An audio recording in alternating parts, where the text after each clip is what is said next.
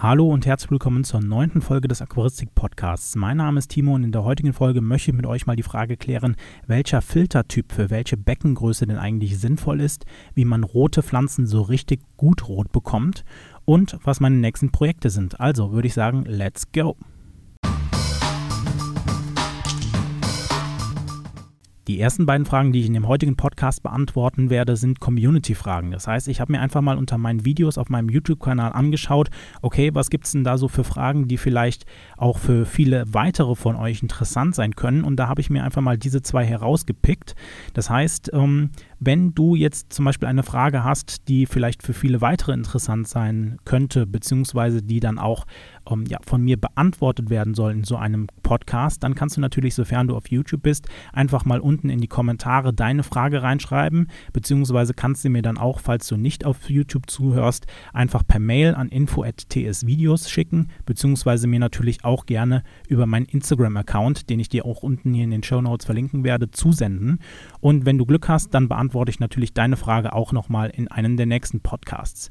Okay, dann würde ich sagen, lass uns direkt mal zu der ersten Frage kommen. Die kommt von Disrespect 217, ein ziemlich cooler Name, wie ich finde. Eine Frage, was ist mit kleines Aquarium gemeint? Ich habe mir ein 54 Liter Becken gekauft. Ist ein Innenfilter dafür noch genügend? PS, tolles Video. Naja, als allererstes muss ich sagen, natürlich danke für dein Lob. Ich freue mich immer, wenn die Videos irgendwie bei euch gut ankommen, beziehungsweise euch natürlich dann auch weiterhelfen. Aber okay, lasst uns direkt mal zur inhaltlichen Fragestellung kommen. Ja, da muss ich erstmal natürlich die Frage aufwerfen, was bedeutet denn jetzt wirklich ein kleines Aquarium für mich? Und da muss ich ehrlich gesagt sagen, dass ich die Grenze ungefähr, ne, also nagelt mich jetzt bitte nicht auf wirklich komplett die exakten Zahlen fest, aber ungefähr bei 120 Litern ziehe. Das heißt, für mich ist zum Beispiel ein 60 oder ein 80 Liter Becken eher als kleines Aquarium zu bezeichnen, beziehungsweise ein zum Beispiel 160 Liter oder 200 Liter Becken als eher groß zu bezeichnen. Und jetzt muss man natürlich auch sagen, hey, auf, ähm, in Bezug auf deine Frage, natürlich können große Aquarien auch immer per Innenfilter gereinigt werden, beziehungsweise ich sag mal nicht immer, also dann immer in, An, in Klammern oder in Anführungszeichen, fast immer wäre vielleicht besser. Denn ähm, ja, die Frage, die sich dahinter verbirgt, ist eher eine persönliche Frage. Und hier muss ich aus meiner persönlichen Sicht sagen, dass meine Entscheidung eher das Design ist. Das heißt, ähm, wenn wir uns das jetzt das Ganze mal anschauen, dann kann man natürlich ein großes Becken auch mit einem Innenfilter reinigen, der natürlich dann dementsprechend auch größer dimensioniert ist. Finde ich aber aus meiner persönlichen Sicht, aus meiner Designsicht, wie ich da so drauf gucke, nicht so wirklich schön. Denn dieser Filterklotz, der dann ja auch im Becken rumhängt, der stört mich irgendwie, den finde ich nicht schön. Ähm, ich hatte auch ein, ein, Rio 125 damals, da ist natürlich ja der Innenfilter schon integriert und den habe ich damals dann irgendwann rausgenommen, weil ich einfach sage, okay, ich möchte nicht diesen Filterklotz im Becken haben. Es hat natürlich Vorteile, wenn du einen Innenfilter benutzt, es hat Vorteile, wenn du einen Außenfilter benutzt, aber für mich war vor allem auch die Entscheidung das Design. Und das zweite Kriterium, wie ich dann entscheide, okay, nehme ich jetzt wirklich einen Innenfilter oder einen Außenfilter, ist für mich die Filterleistung dann gewesen. Das heißt, ich habe mir damals angeguckt, okay, ich hatte damals, als ich da umgeswitcht bin, quasi von einem Innenfilter zu einem Außenfilter, hatte ich recht ähm, viel Besatz und habe dann natürlich auch gesagt, okay, für mich muss dann die Filterleistung etwas höher sein. In der heutigen Zeit bei meinem neuen Becken ist der Besatz nicht mehr so hoch. Das heißt, der Besatz ist jetzt für mich ähm, kein wirkliches Kriterium mehr, aber sollte natürlich dann auch ähm, ja quasi für euch, wenn ihr jetzt einen hohen Besatz habt oder zum Beispiel einen sehr ähm, ja, pflegebedürftigen Besatz habt, zum Beispiel, dann natürlich auch damit Betrachtung finden. Das heißt, du siehst schon, dass das natürlich immer eine sehr, sehr individuelle Sache ist. Ob man jetzt zum Beispiel sagt, okay, ähm, ich setze eher auf einen Innenfilter bzw. auf einen Außenfilter. Ich denke mal ganz generell kann man sagen, wenn der Fokus auf dem Design liegt, dann würde ich aus meiner Sicht immer einen Außenfilter empfehlen. Das heißt, dieser ist natürlich dann nur mit den Ein- und Ausläufen im Aquarium drinne. Die kann man dann zum Beispiel auch aus Glas kaufen, dann fallen sie noch weniger auf, sodass man halt wirklich keine groß störenden Elemente mehr in deinem Becken hat.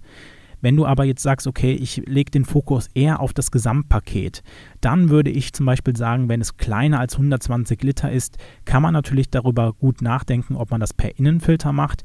Ähm, man kann es aber natürlich auch ganz klar mit einem Außenfilter machen. Wenn das Becken aber größer als 120 Liter ist und jetzt natürlich nicht 125 Liter oder sowas, sondern wirklich größer, also ich sage jetzt einfach mal 140, 160, 180 Liter, so in diesem Bereich, dann würde ich persönlich eher zu einem Außenfilter tendieren, da halt einfach dort die Filterleistung an der Stelle ja um einiges größer ist, beziehungsweise natürlich auch das Filtervolumen ähm, also der, der, das Volumen des, des, des äh, Materials, was im Filter verbaut ist oder verbaut werden kann. Und das natürlich dann auch für ein größeres Becken an der Stelle sinnvoller ist, wo dann auch mehr Besatz drin ist. Okay, nachdem wir die erste Frage abgehakt haben, kommen wir auch direkt zur zweiten Frage und die kommt heute von Anja. Hallo, ich habe einen Eisendünger von Aquarebel und einen Kaliumdünger von der gleichen Firma. Sollte man den Dünger jeden Tag benutzen? Denn meine roten Pflanzen werden grün. Ja, liebe Anja, da muss ich natürlich als allererstes mal sagen, zu dem Problem der roten Pflanzen, die Anwendungshäufigkeit eines Düngers ist an der Stelle erstmal, ich sage jetzt einfach mal zweitrangig bzw. egal. Das heißt, ob du jetzt wöchentlich, täglich oder alle zwei Tage düngst, sofern du immer die entsprechende Menge, die benötigt wird, dann auch ins Becken reinbringst, ist das alles weniger ein Problem. Das heißt, wenn du jetzt zum Beispiel einen Verbrauch von beispielsweise 3 Milligramm pro Liter an Nitrat pro Tag hast und dann natürlich in der Woche 21 Milligramm pro Liter an Nitrat einbringst, also quasi ähm, 3 mal 7, dann ist das überhaupt gar kein Problem. Das heißt, du kannst ähm, ja, ich sage jetzt einfach mal täglich oder wöchentlich oder alle zwei Tage düngen. Das ist überhaupt an der Stelle kein Problem. Man sollte auf jeden Fall aber immer auf die Anwendungshinweise bzw. die Dosierungen achten, dass du halt wirklich auch die entsprechende Dosierung hast, beziehungsweise natürlich auch einfach mal durchgemessen hast, was deine Pflanzen überhaupt von diesen Nährstoffen alles wirklich verbrauchen, beziehungsweise ob sie nicht vielleicht irgendwo in ein Minimum reinlaufen. Persönlich muss ich aber als allererstes dann auch sagen, dass die tägliche Dosierung mir besser gefällt. Es ist aber natürlich aufwendiger. Das heißt, ähm, ja, die Pflanzen haben natürlich dann täglich die Nährstoffe um sich herum, die sie benötigen. Aber es ist natürlich auch für dich als ja, Aquarianer natürlich um einiges aufwendiger, da deine Pflanzen täglich zu düngen. Okay, nachdem wir uns jetzt im ersten Teil einfach mal die Anwendungshäufigkeit von Dünger angeschaut haben, kommen wir jetzt mal zur Rotfärbung der Pflanzen. Und hier muss man sagen, dass die Rotfärbung eigentlich ein Schutzmechanismus ist, nämlich ein Schutzmechanismus vor zu viel Licht. Denn so wie wir Menschen natürlich auch Sonnenbrand bekommen können, können das Pflanzen auch. Und diese Pflanzenfarbstoffe, die quasi diese Rotfärbung hervorrufen, die sind dafür da, die absorbieren äh, die Strahlung, die zum Beispiel von einer Leuchtquelle oder von der Sonne beispielsweise kommt, zu absorbieren und dann in Wärme umzuwandeln, sodass halt der Zellkern beispielsweise nicht geschädigt werden kann, also kein Sonnenbrand zum Beispiel auftreten kann. Und jetzt müssen wir uns natürlich fragen, okay, wie können wir denn provozieren, dass eine Pflanze wirklich ähm, ja, rot wird? Und hier muss man natürlich sagen, okay, wenn wir jetzt wissen, okay, das ist ein Schutzmechanismus, dann ist ja natürlich klar, okay, wir brauchen auf der einen Seite auf jeden Fall sehr, sehr viel Licht. Das heißt, wenn du jetzt einen, eine eher schwache Beleuchtung über deinem Becken hast, dann muss man natürlich sagen, okay, hm, wird wahrscheinlich eher weniger was werden, beziehungsweise die Rotfärbung wahrscheinlich nicht so stark werden. Ebenfalls ist ein höherer RGB-Anteil da sehr hilfreich an der Stelle. Wenn wir uns dann weiterhin anschauen, okay, was könnte denn noch die Rotfärbung begünstigen, dann stellt man fest, dass viele der Pflanzen, die sich rot färben, das gerade bei einem Mangel an Stickstoff bzw. Ähm, ja, Nitrat oder Phosphat tun. Das heißt, sofern ihr die Möglichkeit habt, dieses durch eure Düngung zu reduzieren, könntet ihr natürlich auch mal damit ein bisschen rumhantieren und schauen, okay, kann ich so vielleicht die Rotfärbung meiner Pflanze nochmal ein wenig provozieren. Das machen sich auch viele Aquascaper zunutze. Das heißt, gerade wenn es so in die Richtung des Final Shot geht, dann ist es halt so, dass viele Aquascaper da an der Stelle nochmal die Nitrat- oder Phosphatkonzentration, ähm, ja, ich sag mal, in der Woche vorher zurückfahren, sodass halt die Pflanze nochmal wirklich schön dieses Rot ausbildet, sodass halt quasi die Pflanze normal sonst wächst, aber dann halt zum Final Shot wirklich dann die perfekte Farbe an der Stelle hat. Und als letztes müssen wir uns natürlich auch anschauen, okay, was haben wir denn überhaupt für Pflanzen im Becken?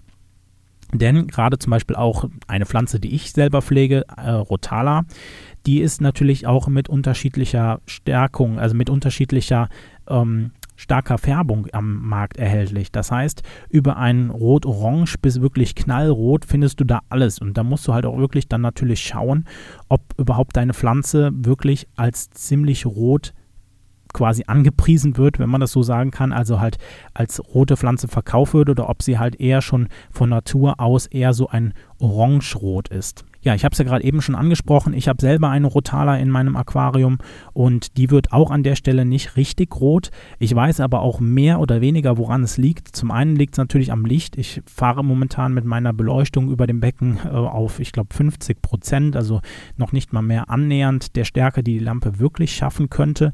Einfach aus dem Grund, da ich da Algen vorbeugen möchte, beziehungsweise habe auch recht viel ähm, Nitrat beziehungsweise Phosphat im Aquarium weil ich einfach die Gesamtkomposition meines Beckens stärken will. Das heißt, ich gehe lieber ähm, in eine orange-rote Richtung, also in ein nicht so starkes Rot, als dass ich Probleme mit anderen Pflanzen bekomme. Weil man muss natürlich auch dann immer im Blick halten, okay, wenn ich jetzt diese Nährstoffe reduziere, dann kann es natürlich sein, dass andere Pflanzen, die ich noch vielleicht im Becken pflege, natürlich an der Stelle in ein Minimum reinlaufen und vielleicht dann auch deswegen nicht mehr so gut wachsen können. Also das ist halt immer so eine Abwägungssache und da muss man halt wirklich dann mal schauen, woran es liegen könnte, wo man, wie man die Rotfärbung dann auch wirklich provozieren kann beziehungsweise wenn es dann an einem Nährstoffmangel liegt, wie man den am besten dann auch mit der Gesamtkomposition des Aquariums, ja, ich sag mal, vereinen kann. Okay, nachdem wir jetzt die zwei Fragen beantwortet haben, möchte ich noch einen kleinen ja, einen kleinen Zeitslot meinen Projekten widmen. Einfach um euch so ein bisschen auf dem Laufenden zu halten, was so bei mir jetzt momentan ansteht. Einfach, dass ihr auch vielleicht wisst, äh, welche Videos euch in den nächsten Wochen auch, auch mal auf meinem Kanal, auf meinem YouTube-Kanal erwarten. Und da lass uns als allererstes mal mit meinem Backlight, mit meiner Hintergrundbeleuchtung starten. Und ich habe mir dieses Projekt, oh, ich glaube schon Anfang, äh, nee, Mitte letzten Jahres rausgesucht. Es ist lange Zeit nichts passiert, aber jetzt die letzten Wochen bin ich da recht aktiv geworden, denn ich möchte quasi einen Do-it-yourself Lightscreen bauen. Vielleicht kennt der eine oder andere den Lightscreen von äh, ADA, der ist ja relativ teuer und da war ich damals ja eher abgeneigt, diesen zu kaufen, weswegen ich dann gesagt habe, okay, das kann man doch eigentlich ziemlich gut selber machen, beziehungsweise auch selber programmieren.